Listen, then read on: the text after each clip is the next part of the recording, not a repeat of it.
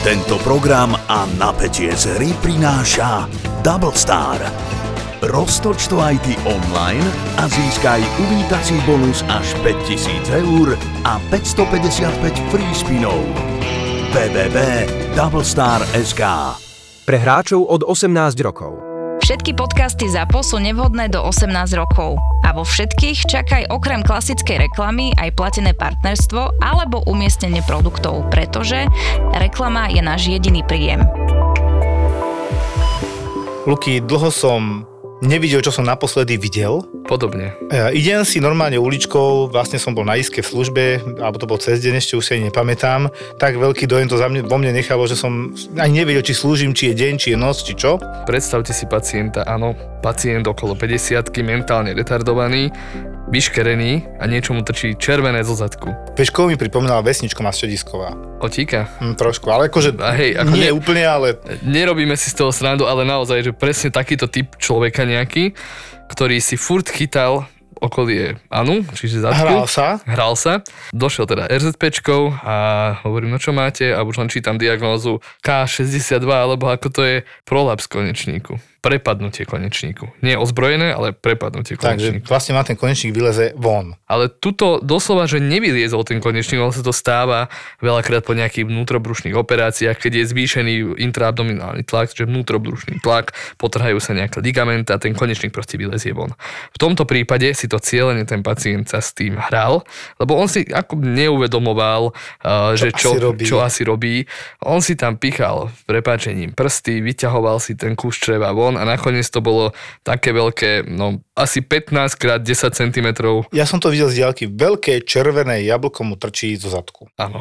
Dokonca to mal už niekoľko hodín, čiže už po okrajoch pravdepodobne začínala nejaká ischémia, alebo keď si uvedomíte, ako funguje zadok, toto je veta, ktorú som si nemyslel, že niekedy poviem, Joško, ale keď si uvedomíte, ako funguje zadok, že áno, sú tam nejaké zverače, vnútorný, vonkajší, jeden ovládame bôlov, druhý neovládame bôlov, uh, tak ten, čo neovládame bôlov, on na, na akýkoľvek algický podnet sa snaží stiahnuť, je to obranný mechanizmus. No, prakticky. stiahne ti zadok doslova. Stiahne ti zadok. No ale keď trčí z toho zadku črebo, ktoré má byť prirodzene vnútri, tak stiahne aj to a tým pádom ho priškrtí a rozí tam ischémia toho Preto to čreva. bolo také hyperemické, červené, Áno, bodové. dokonca taká zarosená krv bola po okrajoch toho Áno. čreva. Tak e, pacientovi sme urobili nejaké labáky, chceli sme hlavne vedieť, ako je na tom D-dimer, či je tam ischémia a ako je na tom zápal, lebo on- toto mal opakovane. To Akože nepoučiteľný vyslovene. On sa toto potom mal uvoľnia väziva, vieš, to je ďalšia vec. no. Áno, a, ale on si to opakovane sám vyťahoval, samozrejme, dokonca sme ho na neho museli dávať pozor, aby sa s tým nehral u nás na oddelení. No, uh, laboratórne bolo tam už niečo začínajúce zápal mierny, bola tam aj začínajúca pravdepodobne ischémia, lebo tam mal um, nejaký D-dimer, že 4, čiže ten marker nejakého krvácania. Alebo Mm. Ale aj teda, zápalu, hej. S tým, že uh, nás zaujímal aj hemoglobín, nakoľko krvácal prirodzene. Tie červené krvné farbivo. Áno, hemoglobín mal v poriadku, čuduj sa svete, lebo plienku mal celú prekrvácanú. A teraz, že čo s ním? Tak sme zavolali chirurga, Staršieho, skúseného. staršieho, myslím, že on má nejakú 35-40 ročnú prax. Áno, on je dosť taký skúsený, hej, hej. Došiel, napravil mu to a Čiže potom povedal, manuálne mu sa vrátil to črevo naspäť, tak? a potom po, sa pozrel na mňa, že no, tak toto som ešte nevidel. Čiže ani on ešte. Ani on ešte. 30, V, takom, 40 ročná takomto, v takomto stave to ešte on nevidel.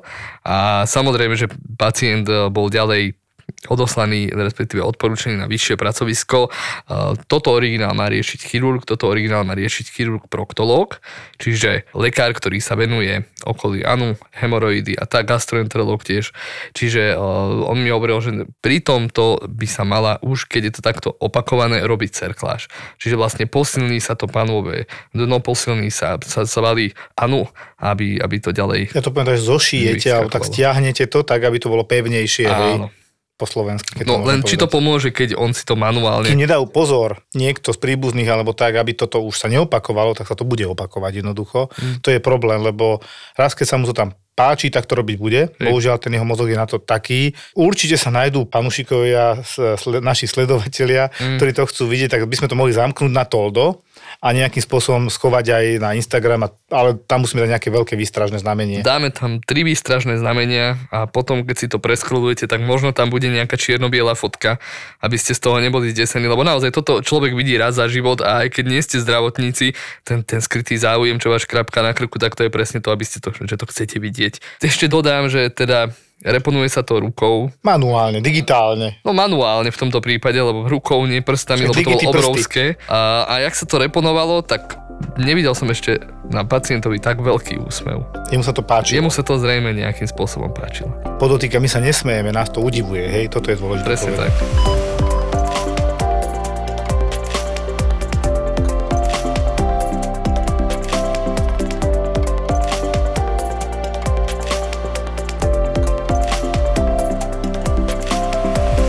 Dneska máme sociálne prípady, o ktorých by som možno ani radšej nevedel, a ako aj tento príbeh, čo teraz poviem vlastne zo záchranky, z RLPčky.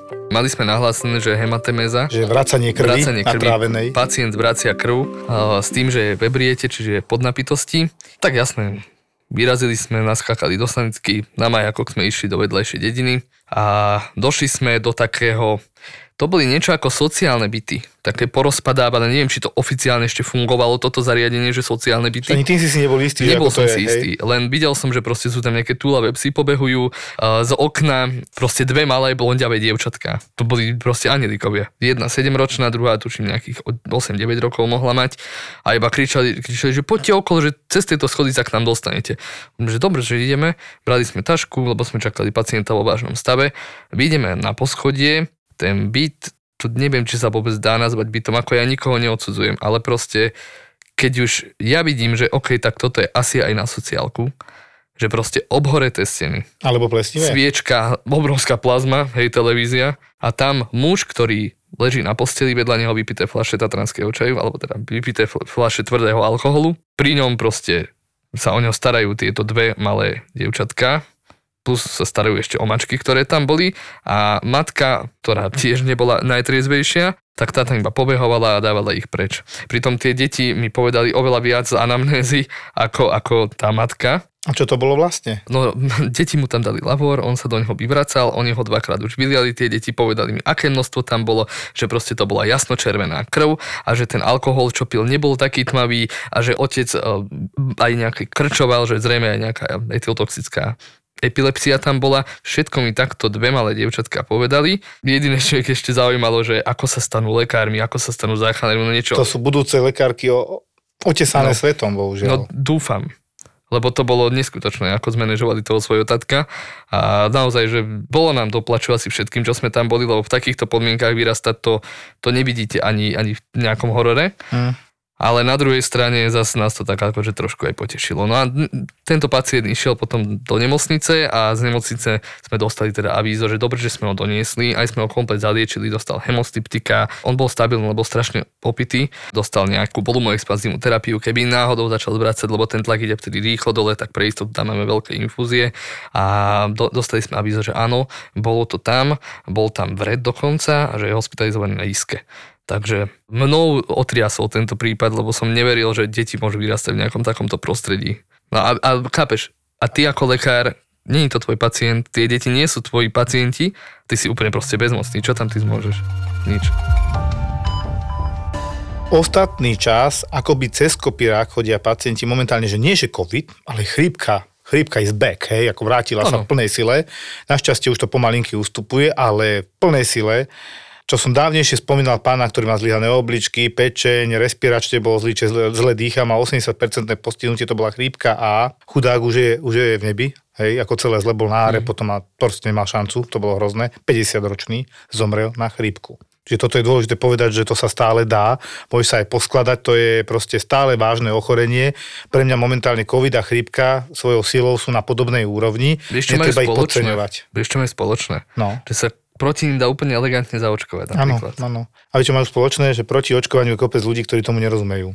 No ale teraz ako úplne vážne, 50-ročný chlap, dobre, popíjal, chorá pečeň, berem, hej, nemal imunitu, čiže, ale s tým očkovaním by mal šancu podľa mňa. Takto, ja keď som to videl, on tú šancu veľkú nemal. Od začiatku som hovoril, že je to zlé s príbuznými. Hrozne ma to mrzelo o 50, vieš. Mhm. No a Chodia nám teda ďalej geriatria doslova, tak ako to poviem, a tiež nezaočkovaní starší pacienti, tí, čo sú zaočkovaní naozaj, to vidíš, to máš karte.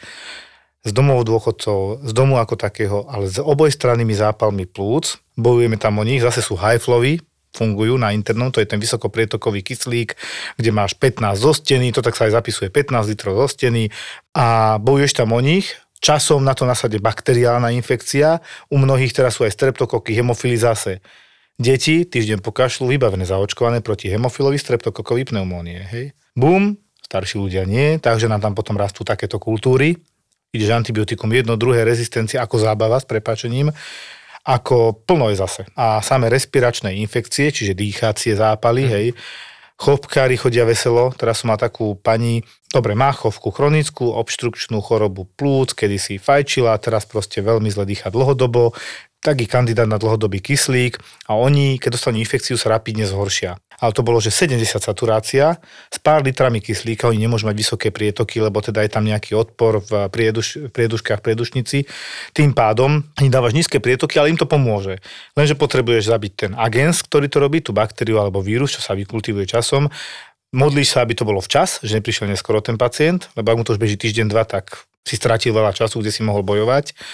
Táto pani tiež bola veľmi rýchlo prijatá, to sme dneska ráno riešili s pánom primárom na internom, že no čo s ňou, pozrite sa na tie plúca zase na obidvoch stranách. No nič s ňou, no pošlite ju hore. Pritom tak elegantne sa vieme tomuto brániť a tak neelegantne sa nebránime, že to až bolí. Niekedy máme pacientov, najmä na tej RLPčke, oni niečo nahlásia, teda na krajské operačné, my dostaneme avízo, že ideme tam, do dvoch minút sadáme, ideme a, vidíme iba to, čo proste nahlásili, aktuálny stav. Lenže tí pacienti veľmi dobre vedia, že ak povedia, že sa jedná o chronickú nejakú vec, tak ten operátor sa s nimi bude úplne inak baviť a bude sa ich snažiť skôr naviesť, aby to riešili ambulantnou cestou. Stalo sa, zavolal nám pán, bolesti na hrudníku v trvaní od 11. večer, boli 2 hodiny nad ránom, od 11. večer strašné neznesiteľné bolesti na hrudníku s vyžarovaním do zubov, s vyžarovaním do axily, čiže do podpazušia, že je bledý, opotený sadáme do sanitky, ideme. Hej, to, to je jasný infarkt. ty ľúbiš, ale to znamená, že je proste taký spotený, schvátený, že to na ňom vidno. To je jasný infarkt, keď mi to takto niekto povie. Uh-huh. Dal si nitromint, teda dal si uh, nitráty, lieky, ktoré by mu mali pomôcť, keby to nebol infarkt, nepomohli. Trvá to, ešte mi ešte bolo nahlásené, že trvá to viac ako 20 minút a najintenzívnejšia bolesť. Krásny príklad klinického prejavu Presne tak, infarktu. neskutočné niečo. Ideme na adresu, odmeriame pacientovi tlak, 160 na 90, hovorím, dobre, vy mávate asi takýto vyšší tlak, aké máte ťažkosti, ja sa ich to vždy chcem, aby mi to zopakovali. Bolí ma na hrudníku. To bol taký dom, znovu s obhretými stenami, ale zas boli tí ľudia slušnejší, neboli aspoň opití, ale bolo to tiež také zlé sociálne prostredie dosť, že má bolesti na hrudníku, hovorím, od, intenzita od 1 do 10, aké silné sú. 50. Hovorím, pre Boha živého, natočíme hneď EKG. Točíme EKG, na EKG nič. Hovorím, a už ste mali niekedy takéto bolesti? Aj, aj, pán doktor, ja už mám dva mesiace. Hovorím, a, lebo by ste nám nahlasili, že je to infarkt, preto sme došli my a nedošla RZPčka. Bez lekára. Áno, no. bez lekára. No a teraz máte tie bolesti? Ale už som si dal sprejček, už mi aj začínajú zaberať. Ale len som sa vás chcel opýtať, môžem si dať aj nejaký tramal a nemôžete mi vypredpísať nejaký tramal proti bolesti? A u tohto pacienta sme napríklad hodinu boli, lebo sme sa s ním hádali, on si mocou chcel ísť do nemocnice a jeho rodina chcela, aby išiel do nemocnice. Ja mu verím, že on môže mať tú anginu pectoris, bol po infarkte, mal tam robený aj nejaký bypass, on môže mať x veci, ale v tom čase on infarkt nemal.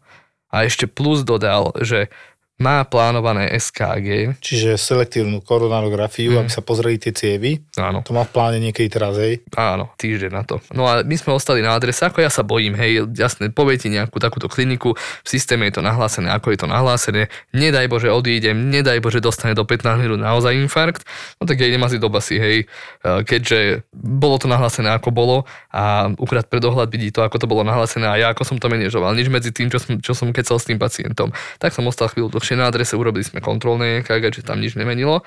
A som mu povedal, vrátia sa bolesti, dáte si nitromint, na teraz to ako infarkt nevyzerá, tuto je rodina, tá dneska s vami ostane, keď nechcete ísť do nemocnice, ja vás tu nechám, keď chcete ísť do nemocnice a naozaj máte také bolesti, tak poďte, ale vidím záznamy, že vy ste v tej nemocnici každý týždeň, lebo on vždy, keď ho to začalo tak trochu bolieť, Rozumiem. on išiel. Že opakovane vyšetrovaný. Opakovane. A že kam by ste ma zobrali na tú kardiologickú kliniku? Hovorím, nie, zobrali by sme vás normálne na urgent, kde by sa vám zobrala krv, troponín by sa odobral, čiže bielkovina, ktorá sa zvyšuje čo pri vždy, no. Áno, to, čo furt tu omielame, toto by sa vám zobralo a pacientovi vtedy trklo, jaj, tak teraz tam ma zoberete, ja tam budem 3 hodiny, potom mi znovu zoberete krv a potom zase pôjdem domov. to pozná. Už to pozná. Ale áno, povedal som presne tak.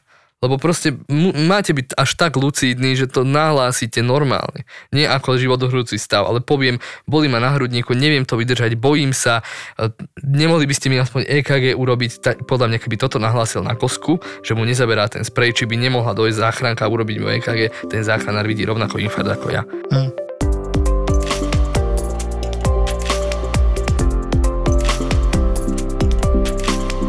Sme mali teraz takú babičku, poviem to tak, babičku, ktorá bola privezená ako GCS 9, čiže v podstate už kóma, že nekomunikuje, teda z domu, vyšší vek, Parkinsonička, trasúca sa, tak teraz som prišiel ku tej kóme, dobrý deň, ona na mňa pozerá, dobrý deň, poviem, že kde je tá kóma, to bolo prvé, to je tá fikcia a realita, hej, ktorá je. Ja verím, že možno na adrese doma mohla byť po nejakom kolapse, prekolapse, synkope, možno epizáchvat, ťažko povedať. Ona síce vyzerala ako taký chronický epizáchvat, ale pri vedomí, čiže to vy, vylúčuje možnosť epileptického záchvatu. Ona má tak ťažkého Parkinsona, že sestričky prišli s takou trošku strachom za mnou, že nám to na EKG ukazuje 200 za minútu. A videl som tie čárky, ale tie čárky boli spôsobené tým, že oni, jak majú na rukách, na horných končatinách, dolných končatinách, ale aj na hrudníku tie zvody, kde my meriame to EKG. A ak sa ona triasla, chuďatko, fakt, že echt sa, echt sa triasla, mm-hmm. tak to vyzeralo, no, skôr jak e, taký skiagraf rýchly, hej, strašne rýchlo to vyzeralo, skôr jak také EEG ani EKG. Mm-hmm. A hovorím, babi, kľud, pozerám, popočúval som 90 za minútu, není to 200. Babka pekne odpovedala, čakalo sa na výsledky, lebo sme čakali, že tam nebude nejaký veľký zápal, niečo, čo spôsobilo teda možno nejaký kolaps, keď teda malo byť bezvedomie doma. Potom som teda vyhodnotil, že výsledky mala lepšie ako my dvaja. Uh-huh. Podľa mňa to, čo sa mohlo teoreticky stať, lebo ona má kopec lieku na tlmenie, či ju nepritlmili moc doma, kým prišla k nám, po infúzii už sa prebrala, komunikovala, pozerala. Akurát sa fakt, že dosť triasla, užívala lieky na Parkinsona, ktoré inak musia užívať tí pacienti, lebo keď neužívajú sa zhoršia v zmysle Parkinsonskej choroby. No a z kómy, vyzeralo to dramaticky, keď mi to odozdával pán doktor, sa ukázalo, že babička je úplne v pohode a ide domov. To tak býva, no vieš, ty v sanitke nemáš priestor až tak odpozorovať toho pacienta, ale, ale hej, no treba sa pýtať najmä na tú liekovú anamnézu a dať si dve a dve dokopy, že Čo sa asi čo mohlo- sa asi mohlo stať, lebo spontánne do komy len tak nikto neupadne. A už vôbec nie pacient, ktorý sa non-stop trasie. Ale uh, prekvapím ťa, Jožko, ty si išiel ten deň na obed, ja si to pamätám. A ja som ti to EKG odfotil, lebo naozaj to vyzeralo ako nejaká ventrikulárna tachykárdia alebo niečo. Ja som to EKG odfotil, respektíve natočil. To, čo vyzerá tak hrozostrašne, je babka s Parkinsonom. Nájdete to na Tolde, na Instagrame, doktor má Filipa Official, podrite si to tam. Tiež som sa zdesil, keď som ti to uvidel na stole a ty si nebol v ambulancii, ale nakoniec mi asi doplo, že to je tá Ja som tu pani videl, vieš, ja som už na EKG nečakal, že tam bude, nebol dôvod, ale videl som, že sa trase. A on to nebolo ani 200, to bolo reálne, tie vlnky hore dole boli tak 300 frekvencia, ale sem tam sa tam zachytil normálny puls, tých 90-80 za minútu. A tam to tam sme to zachytili, ale ja som tiež popísal to EKG asi tak, že ťažko čitateľné EKG, lepší záznam od pacientky nevieme dostať a popíšeš to, čo vidíš, hej. Napíšeš jednoducho, že áno, normálna frekvencia okolo 90, nejaké základné črty tam vidíš, ale že by si teraz hlboko popisoval ischemické zmeny a tak to sa nedalo. Hej. Našťastie pani nemala ani bolesti na hrudníku, ani dýchavičnosť, čiže ten základný problém bolo pátrať potom, či ozaj bola v bezvedomí, lebo to bola anamnéza zvonka. U nás teda v bezvedomí nebola. Samozrejme, keby sa objavila znova, tak ju asi príjmem, lebo už keby dvakrát pozorované bezvedomie, tak hľadáme tú príčinu, mm. takú nejakú schovanú, tichú. Ty sa vtedy rozprával aj s neurologičkou, ktorou sme sa bavili o týchto antiparkinsonikách, to sú lieky teda. A ty si povedal veľmi zaujímavú vec, že prečo tí pacienti musia užívať tieto lieky. To je dôležité, inak tak dáme takú Nie iba trošku preto, aby sa netriasli, aby vedeli držať trošku vložku parkinsonská choroba, morbus toto, toto som napríklad ani ja nad tým nikdy tak nerozmýšľal, ty ako internista, tak dáva to sakramenský zmysel. No áno, pozor, je Parkinson, morbus ako choroba a Parkinsonský syndrom. To je trošku iné, to je súbor príznakov, podobný Parkinsonovi, oni sa tiež trasú, ale možno z iného dôvodu. Ale samotný Parkinson, keď dostanete lieky, je dôležité ich užívať. Poprvé, a znižíte trast, ten je strašne dôležitý, lebo keď sa pacient trasie, čo sa udeje? Zvyšuje sa mu teplota, trhajú Tak. sa svaly, kreatinky nás stúpa, zdiavajú obličky. Čiže Presne tak. rabdomyolíza prakticky. No, to je perspektívne smrť, hej, keď sa s tým nič neurobí. No, čiže tie lieky oni musia užívať. To sú tak lieky, bohužiaľ, že 2, 2, 2, 2 a takéto dávky. Niekto má 3, 3, 3, 3 a je strašne dôležité, aby tie lieky dostali. Tí, tí pacienti, keď sa dostanú do stavu, starší väčšinou, že nepríjmajú tekutiny, stravu, nepríjmajú tabletky, tak je obrovský problém. Mm. Cez sondu im to dávame, snažíme sa, hej, lebo to by bol ich koniec. Ďalšia vec je, im klesajú potom mentálne funkcie. Kvôli samotnému Parkinsonu, tam existuje Parkinsonská demencia, to by sme si mohli raz prizvať nejakého neurologa na pokec, mm. už máme aj v hlave koho, ale podstatné je, prosím vás, Parkinsonici, čo ste reálni Parkinsonici, že máte morbus Parkinson, tak toto nazvané, že choroba, tak tie lieky jednoznačne musíte, že musíte užívať. Takisto ako inde máme, mali sme teraz pacientku s hypotyreózou a myslím, že dve som mal teraz za sebou, to sa tak nakumuluje zrazu, kde hlavný problém bol zase užívanie liekov. Tá pani hovorila, že občas má pocit, že odpadnú, tak pripúchajú jej nohy a mne myslím, že niekto poslal, že nech ju pozriem, že čo jej je a už si nepamätám kto. Nejaký primár mi volal, že si ňou nevedia rady, že chodí ku internistovi, e, chodí ku doktorovi. a Jediný problém, tak ja som jej položil zásadnú otázku. Tie lieky na tú zníženú funkciu štítnej žľazy, na tú hypotyreózu užívate? Áno, áno, určite. A už pochybovala, už začala pozerať, že tak stalo sa mi občas, že som nezobrala. Hej? A ja som teraz takto vytlačil papierik s prejavmi nízkej e, funkcie štítnej žľazy, ona sa tam našla. Hej? A ja hovorím, no, takto, teraz užívate relatívne nízku dávku, ale keď nebudete užívať tie lieky a možno bolo treba aj zvýšiť, tak tie prejavy sa zhoršia, na konci úplne všetkého je presne opuch a kóma. To už neznie tak dobre, že? Lebo výsledky mala dobré, hej? Ale klinické prejavy mala ako typická hypotyreóza, znížená funkcia štítnej žľazy a jediným jej liekom je brať lieky, ktoré jej predpísal endokrinológ. Ale ona keď mu zaklame, on len vidí, že niečo sa tam deje, zvýši, lebo asi to nestačí a vlastne jediný problém je, že ona ich neužíva. No problém je aj edukácia tých pacientov. Oni nevedia, čo im reálne hrozí, keď tie lieky oni nebudú užívať. Keby jej normálne niekto raz vysvetlil, že máte toto ochorenie, chýba vám tento hormón, alebo teda máte ho nedostatok. Ten hormón zvyšuje metabolizmus. Keď ho bude málo, priberiete. Keď ho bude ešte menej, budete unavená a odpadať. Keď ho bude ešte menej, budete mať myxedemovú kómu. A teraz, čo je to myxedemová kóma? Myxedemová kóma je stav, kvôli ktorému boli kedysi na hrobok zvončeky. Pretože ten človek, keď je myxedemová kóma, bradykardický, bradypnoický, proste studený, Tak chladnejší. spomalený vo všetkých smeroch. Spomalený, áno. Metabolizmus je maximálne spomalený, vyzerá naozaj ako mŕtvola. Takže kvôli tomuto sa niekedy v minulosti pošťastilo hrobárovi, že počul klopkanie A zvonček a zazvonil. zvonček zazvonil, ale áno, je to až tak vážny stav. Buďme radi, že máme takéto lieky, takúto substitučnú terapiu, ktorá reálne zvyšuje, ne, neskutočne zvyšuje kvalitu života tým pacientom, len oni sú už tak zvyknutí tí ľudia na to, že no tak lekár mi dal nejaké lieky, budem ich užívať tak a tak, že oni si ani nevážia, čo ten liek reálne robí. Ja som mal, to bola ženina spoludujúca na internáte, ktorá brala vysoké dávky, 150, hej. Bežný je že 25-50, to je taká bežné v populácii, hej. 150 je akož dosť veľa. To tá štítna žľaza tam takmer nefunguje vôbec, hej. A ona tiež bola takáto lajdáčka, počuj, ja si doteraz pamätám, ona bola celá taká spuchnutá, to je ten mixedem, takáto spomalená a pravidelne odpadávala a nevedel si ju prebrať. Išla do tých mixedémových, dajme, že synkôp zatiaľ, hej, nebola úplne v kome, lebo vedeli sme nakoniec prebrať. Vieš, na čo som mu namotal, že musí užívať tie lieky? Povedal som to jej priateľovi a ten jej povedal, že pokiaľ nebude užívať denne to, čo má, tak sa s ňou rozíde. Mhm. Teraz sa zobrali, funguje, bere ďalej lieky, priateľ jej drží život, ja to inak neviem povedať. Ja len nechápem, prečo to musí byť takto. Zodpovedz voči sám sebe. Veď to je tichá samovražda, toto neužívať lieky, ktoré ťa držia pri živote, ktoré ťa robia aktívnym. Veď tam sú aj poruchy menštruačného cyklu, zápchy máš, slabý si, stále unavený, veď to ťa obmedzuje v živote normálnom. Čiže niečo jak my po službe. Hej. Áno, my máme po službe máme hypotyreózu všetci asi. Ale inak toto, keď, keď tie deti majú napríklad diabetes, mellitus, teda cukrovku prvého typu, Áno. a od tých, dajme tomu, že 7 rokov užívajú inzulín, tak oni sú jak naučení na to? To je dokonalý pacient, ktorý proste dbá na to, to už je súčasť jeho života, ale teraz, keď je niekomu... Aj tam sú takíto inteligenti, sú, ale to už je jasné? naozaj pokuda samovraždu. Áno, je. To už je také. Lebo tie rekordy, čo ja mám, tak väčšinou sú diabetici prvého typu, mladí, to bolo že 84 cukor, 88 cukor. Také som videl najviac kedysi. Dávno, dávno to bolo a ja pozerám, že to už keď sa prebrala a už bola medzi živými, lebo bola polomrtva, keď došla a po troch dňoch sa pýtam, čo sa stalo, hej. No, išli sme piť, ja som si nepichla ten inzulín, lebo však keď pijem, tak si nebudem píchať inzulín, aby som nemala hypo, ako nízky cukor. No, ale zabúdajú na to, že tebe sa tvorí cukor aj endogenne a tí mladí celkom dobre cez kortizol to ťahajú, hej, máme nejakú glukoneogenézu. Telo pri relatívne spokojnej zdravej pečení si v pečení vie z aminokyselín, čiže tých najmenších jednotiek bielkovín, vytvoriť zase cukor a ono ho bude tvoriť, lebo ono má pocit, že je málo, mm-hmm. lebo nie je v tkanivách, lebo je defektný inzulín, hej, to je základ ochorenia diabetu typu 1. No a čo, čo je výsledkom? Ten cukor stúpa, stúpa, stúpa, aj keď nič reálne nejedla, prázdne kilo do seba prala nejaký tvrdý alkohol, no a skončila 84.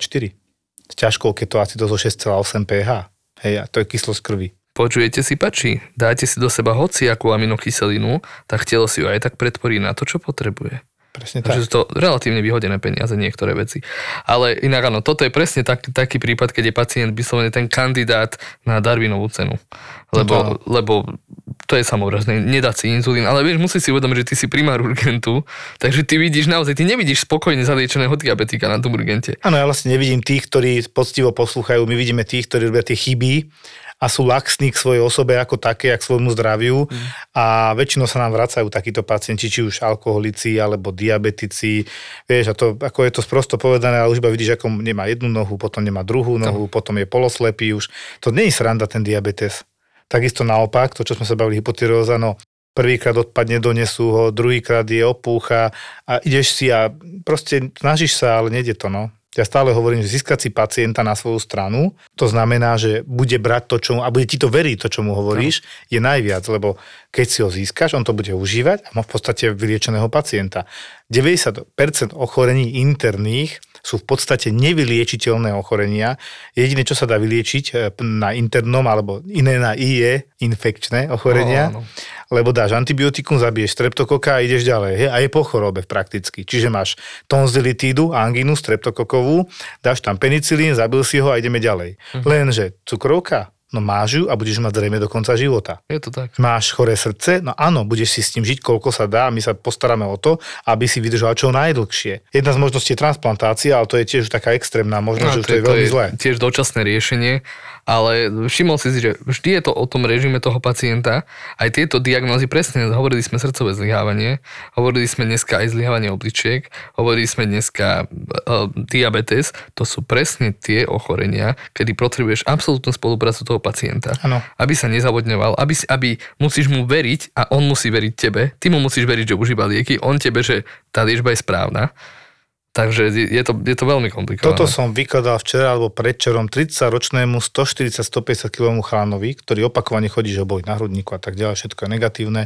A mu hovorím, že vy zo sebou niečo robte. Vy aj fajčíte, že jasné. 30-40 denne, už nepamätám presne. Ale viete, čo vás čaká? Začal som vymenovať. Najskôr príde asi hypertenzia a cukrovka pri tej vašej obezite. A nepohybe, hej. Potom kvôli týmto dvom ochoreniam postupne pôjdu obličky, nervy, cievy, upchávanie, porážky, infarty, roztiahnutie srdiečka z toho vysokého tlaku, plus teda infarty na to naozaj arytmie. A už má všetko, hej, kardiovaskulárne riziko jak hovado. Čo on má urobiť? Má 30 rokov, takže 32 alebo tak. No proste schudnúť. Ja to poviem tak, to, čo máš na bruchu, máš aj v cievach. Mm. Hej, dobre, niekto má tú obezitu typu skriňa, tak to ja volám, akože, že proste si celý veľký, hej, uh, tam je to možno trošku inak, ale tam treba urobiť ten cholesterol, triacylglyceroly a takéto veci. Aj teraz som príjmal pána s infarktom, ktorého teda akože on bol v pohode, bol slušný, normálne sme sa rozprávali. Prišla manželka, prosím vás, ako bere tie lieky a písal som si, hej, že čo bude užívať. Toto bere, toto bere, toto sa mu nechce, toto bere, toto tiež nechce. A hovorím, halo, že jakže nechce, potom tu máme infarkt, hej. Mm. Keby užíval všetko, čo má, možno, že ho má o 10 rokov neskôr alebo vôbec. A fajčí, ježiš, jasné, 40 denne. To je presne toto ten problém, že a stále Ťažko mi je presvedčiť, tí fajčeri sú presvedčení a iný nefajčí a má infarkt. Áno, že ten má možno obezitu alebo zlú dedičnosť. Áno. Ale vy, podľa toho, čo ste mi povedali, rodičia zdraví, súrodenci zdraví, ale vy jediní hulíte jednu od druhej, máte infarkt v mladom veku a nemusí, a sú stále mladší.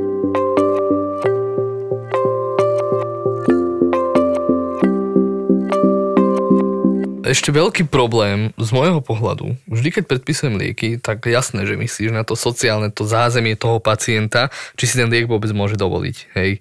Nebudem mu predpisovať teraz drahé analgetika, keď si môže kúpiť paralel, ktorý urobí podobnú prácu a pravdepodobne to s ním vydrží, ale jasné, keď má nejaké ochorenie klbov, že ortopedický problém, artrózu a kvôli tomu došiel, že má silné bolesti, predpíšem mu niečo. Aj keď to na urgent sakramensky, že nepatrí, ale predpíšem mu niečo. A teraz mám pacientov, presne ako si ty povedal, taký trošku kázu socialis, tiež tam figuruje aj ten alkohol a dojdu vtedy, keď už začnú triezbieť a tie bolesti sa objavia. Hej, dojdu, ja im predpíšem lieky nejaké, trošku im vynadám, že toto na urgen nepatrí, ešte sú aj opity a na budúce im to dám preplatiť, bla bla bla. To by som si už mal niekde nahrať na diktafón, lebo si len derem hubu pri tých pacientoch. Čukieš gombík, zase vy. Teraz počúvajte.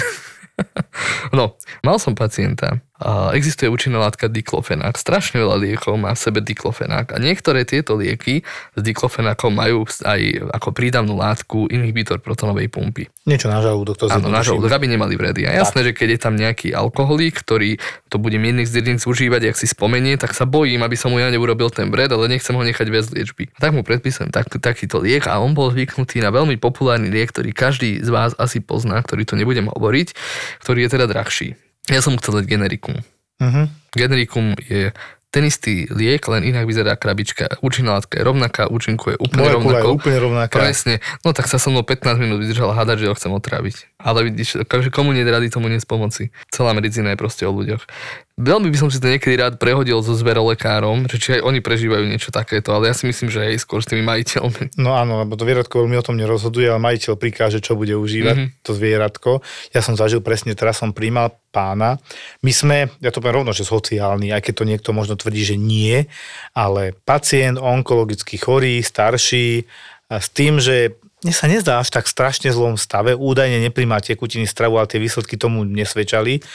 A Dosť dlho som sa s nimi bavil, s doktorom Joškom Sipočom, ktorý tu kedysi bol, on bol v službe dole a teraz zobrať ho, nezobrať ho a keď on doma nevládze a nepije im a Adoska, tam sa nejaký problém objavil, tak Adoska, agentúra domácej ošetrovateľskej služby, nevie mu podávať teraz tie infúzie, čo s ním oni budú robiť a oni boli zlatúčke tie, tá dcéra a tá manželka a pán mal, myslím, že tumor plúc a otázka tam bola, či tam už nie je nejaká metastáza okolo pažeráka, že zle prehltá. Hmm. Potom prišiel aj na návštevu v rámci vynimočné návštevy a niekedy dovolím onkologickým pacientom, keď je niečo zlé a tak. Nebol až taký strašne zlý, e, tekutiny mu dávame, ja som mi ale povedal natvrdo, ale tu mi slúbte, že budete vybavovať hospic, že ho tu nebudeme mať teraz 5-6 týždňov, že ste sa ho zbavili a dovidenia. Uh-huh. Nie. My zabezpečíme, aby začal ako tak jesť, piť, Uvidíme, či nepotrebuje PEK, čiže stómiu, keď budeme cez žalúdok dávať nejakú stravu, lebo to je možné, ako hore je problém. Toto zabezpečíme my a vašou úlohou je riešiť nejaké umiestnenie do nejakého hospicu alebo domova dôchodcov, lebo tu nemôže byť, to je akútne oddelenie. V nemocniciach sú akútne oddelenia vo väčšine a zo pár nemocníc má aj nejaké chronické oddelenia typu oddelenie dlhodobo chorých alebo paliatívnu onkologickú nejakú časť. My sme toho pána prijali len preto, aby dostávali infúzie prakticky, hej. Pritom ja som im ponúkol ešte aj tu možnosť, že dobre, tak jeden, kým je víkend, prijete na urgent, dostanete infúziu. Jo, jak dlho bude nosiť, on je slabý, proste Hej. Snažíš sa a vidíš, že tam z tej druhej strany to veľmi nedie, ale teda tak sme ho prijali, staráme sa o neho, dávame mu tie infúzie a príbuzní sú strašne vďační a ja verím a dúfam, že tam nezostanú tak dlho, ako sme mali jedného bezdomovca, že 3 mesiace sme ho nevedeli umiestniť. Mhm. 3 mesiace zabral lôžko na akútnom oddelení, lebo my sme v Galante, máme cudzí nitrianský kraj, šalský okres na starosti v rámci spádu a je problém potom sociálne veci riešiť, keď my sme Galanta a toto je šala, hej? A to sú dve rozdielne, ako by som to nazval, sociálne sféry, ktoré musia potom nejakým spôsobom komunikovať, ale my, my zo šale máme tam sú vedenie iné. v Nitre, Áno, hej? tam sú iné a my máme v Trnave, a toto je no. strašný problém, lebo to je taká výnimka zo systému, hej? že potom umiestiť tú osobu, ktorá nemá sociálne zázemie, v podstate už nie je chorá. Ten pán, keď som tam prišiel, tak oni tam boli v tej tráty bezdomovci, s tým, že tento tam bol 3 mesiace, hen ten týždeň, ale to bolo od nás, tak to sa už vybavovalo, že pôjde teda umiestnený do nejakého domova dôchodcov, potom ďalší, ktorý teda bol týždeň a pol a tie už som vedel, že zajtra odchádza a tento pán, nebudem menovať samozrejme okolo 50-60 rokov, vysmiatý, už tam boli jak doma, mm. alebo však 3 mesiace, len ty kokšo, on kedy a sestrička, že tak zalomila rukami. Pozajtra už ide. Mm. Vybavilo sa niečo, bolo to na dlhé lakte, sociálna sa išla zblázniť, ale podarilo sa, hej. Ale toto je presne to, že ja by som veľmi nerád, aby sme sa stali bydliskom pre bezdomovcov kvôli tomu, že on nemá kde spať. A tu, tu nejde o to, tu ide aj o to, že tí pacienti majú svoje rodiny, hej, a oni tie rodiny, keď sa nestarajú, tak my ich proste nemôžeme nútiť, aby sa začali starať. Trošku môžeme, ale nevieme ich úplne tvrdo, my nemôžeme dať na súd ani nič, hej. A na druhej strane máme pacientov, napríklad jeden plúc. Každý deň, každý boží deň na urgente má aspoň jeden, jeden pacient, Dusiaci srdcové sa, to, to, to, keď sa na toho pacienta pozriete, ho lutujete a poviete, že takto v živote nechcete skončiť, lebo to je také dusenie. To je príšerné. Jak COVID Hoci kedy môže, áno, jak COVID, hoci kedy môže prestať dýchať, hoci kedy môže to srdce vypnúť, proste je to prúser. A teraz máme plné oddelenie, napríklad ty, Jožko, máte plné oddelenie na, Hmm. na internom. A teraz vysvetlí rodine za dverami, ktorá videla toho pacienta v takom príšernom stave, že dobre, tak musíme vybaviť lôžko v inej nemocnici, pretože naozaj už máme, už máme všetko plné. Len kvôli tomu, lebo niekto, niekto si tam z toho robí hotel. My sme mali teraz jednu pani, ktorá a, bola s niečím prijatá na inom oddelení ako internom, to je jedno, ale ja som to riešil už e, ako riaditeľská služba, že čo s tým. Tam bol zrejme nejaký alkohol a tak ďalej, ale problém bolo, že tak bola mimo a bola na nejakej, dá sa povedať, že nadštandardnej izbe, ktorú si platila a zavolala sestričku. Dobrý deň, ja by som chcela zaplatiť tento hotel a ja idem domov. Mne sa tu nepáči. Čo je na to povedať, vieš? Teraz tak, tak potom prišiel psychiatr, vysvetloval, nie, ona si išla svoje, že ona je v hoteli, ale není spokojná, tak ona by zaplatila a ona ide preč. Dobre. Bola tam nejaká chudokrvnosť a tak, hej, to sa riešilo. A teraz mi volal ten uh, doktor z hora, že čo má robiť? A hovorím, no tak nepošleme ho domov, tak psychiatr bude riešiť a tak.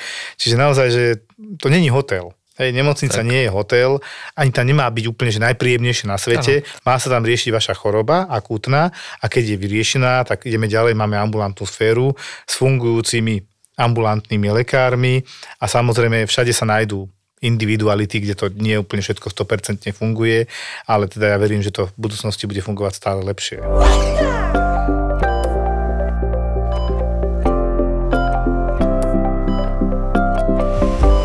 Luky RLP ideš. Luky slúžil RLP a na ceste, cez ktorú každý, každé ráno chodí do roboty, sa stala dopravná nehoda.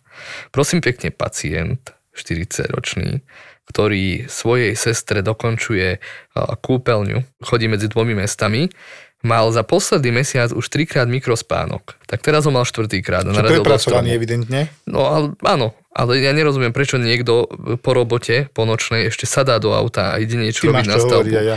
No dobre, hej, ale tak zachraňujeme životy. Ale zase po nočnej nejaký robotník sadne do auta, ide ešte niečo robiť. Keď už trikrát za mesiac v aute dostal mikrospánok a vybúral sa, tak teraz to bolo, že auto už na totálku. Narazil do stromu, Objímal strom. o- to auto bolo úplne že v strome a pacient pobehoval pri krajnici. Zmetený nejaký bol? alebo- Nie, on len proste telefonoval, že no tak ti nestihnem prísť dať tú dlažbu a takéto, proste toto riešil. Toto ho trápilo najviac. Toto riešil. Dokonca uh, sme išli za RZPčkou, galanskou, nie šalskou, ktorá niesla akurát pacientku s nejakou obličkovou kolikou a oni si ho rýchlo zobrali do sanitky, aby nebol tam v strede cesty ten pacient. Takže oni si ho tam rýchlo vyšetrili a oni preba, kde je pacient, no už je v sanitke tuto, tak sme si ho prevzali, dali sme si ho do sanitky a vtedy prišiel najväčší problém, s ktorým som si nemyslel, že sa stretnem u 40-ročného pacienta. No, my idem vám zaistiť žilku, čo? Nie, do mňa ihly nebudete píchať. Ja odmietam akúkoľvek inekciu, hovorím, ale veď vy môžete mať vnútorné krvácenie, bolí vás brucho, bolia vás rebra, udreli ste sa. No nie, tak to budem musieť prežiť bez toho, ja žiadnu inekciu, ihlu, nič také nechcem. Injekcia v žiadnom Nič. prípade. Hovorím, ale my vám tam nič nebudeme dávať, my vás dáme vám niečo na upokojenie, keď chcete, alebo na urgente vás napichnú a dajú vám predtým nejakú tabletku. Nie, v žiadnom prípade, on radšej umre. Toto povedal 40-ročný lucídny človek, že on radšej umre, ako keby si mal pichnúť malú inekciu, ktorú dávame proste aj deťom, hej, žilový vstup. Však ty si povedal, že to aj pokračovalo, vieme aj aj záver, že toto samozrejme. isté pokračovalo na urgentnom príjme, kde teda odmietanie injekcie pokračovalo na tvrdo. Áno. My sme chceli, prípade? teda službu konajúci lekár na urgente, chcel urobiť teda celotelové CT, nakoľko to bolo v 90 a rýchlo deceleračné poranenie tam môže úraz, byť jasné. jasné. Odmietol. Lebo tam pri, pred CT vyšetrením treba dať kontrastnú látku do žily, tu odmietol. Dokonca odmietol aj CT na typ hlavy. Zrejme v zámienke, že teda aj tam by sme mu museli niečo píchať, čo mu bolo vysvetlené, že nie. No a nakoniec sa dožadoval podpísanie reverzu. A tak Čiže to na vlastnú skončilo. zodpovednosť išiel Áno, nakoniec áno. domov. Pritom, lebo som riešil napríklad, že či bol opitý alebo čo, že nie, normálne fúkol, to bolo negatívne, to Áno. si mi hovoril, ale teda tvrdošine si išiel, že injekcie nebudú a vlastne tým pádom nevieme do, doriešiť pacienta a nechá sa ako pozrieť, OK, tlak zmerať a tak, ale injekcie, mm, To bol prvý pacient e, asi v dejinách urgentného príjmu, čo z urgentného príjmu to po dopravnej nehode odišiel skôr, ako tam prišli policajti sa opýtať, čo sa vlastne stalo. Ja, oni väčšinou dojdú, E, takže áno, ich ešte máme, áno, áno. A oni sú No. relatívne promptní, to musím povedať, že To sú áno. rýchli, ale tam došli a ty si iba oznámil, že už tu není, až ako sa to mohlo stať.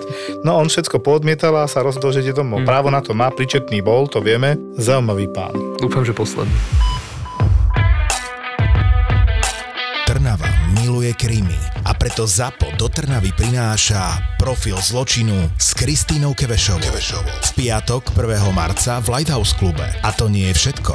Prvý raz si naživo vychutnáte aj najzábavnejšie príbehy našich skvelých veterinárov z podcastu Zveromachry. Zveromachry. Jeden večer, jedno pódium, ale dva silné zážitky. Profil zločinu s Kristínou Kevešovou a Zveromachry. Piatok, 1. marec, Lighthouse Club Trnava. Vstupenky zoženieš na zapotur.sk. Zapo. Zábrná v podcastovách.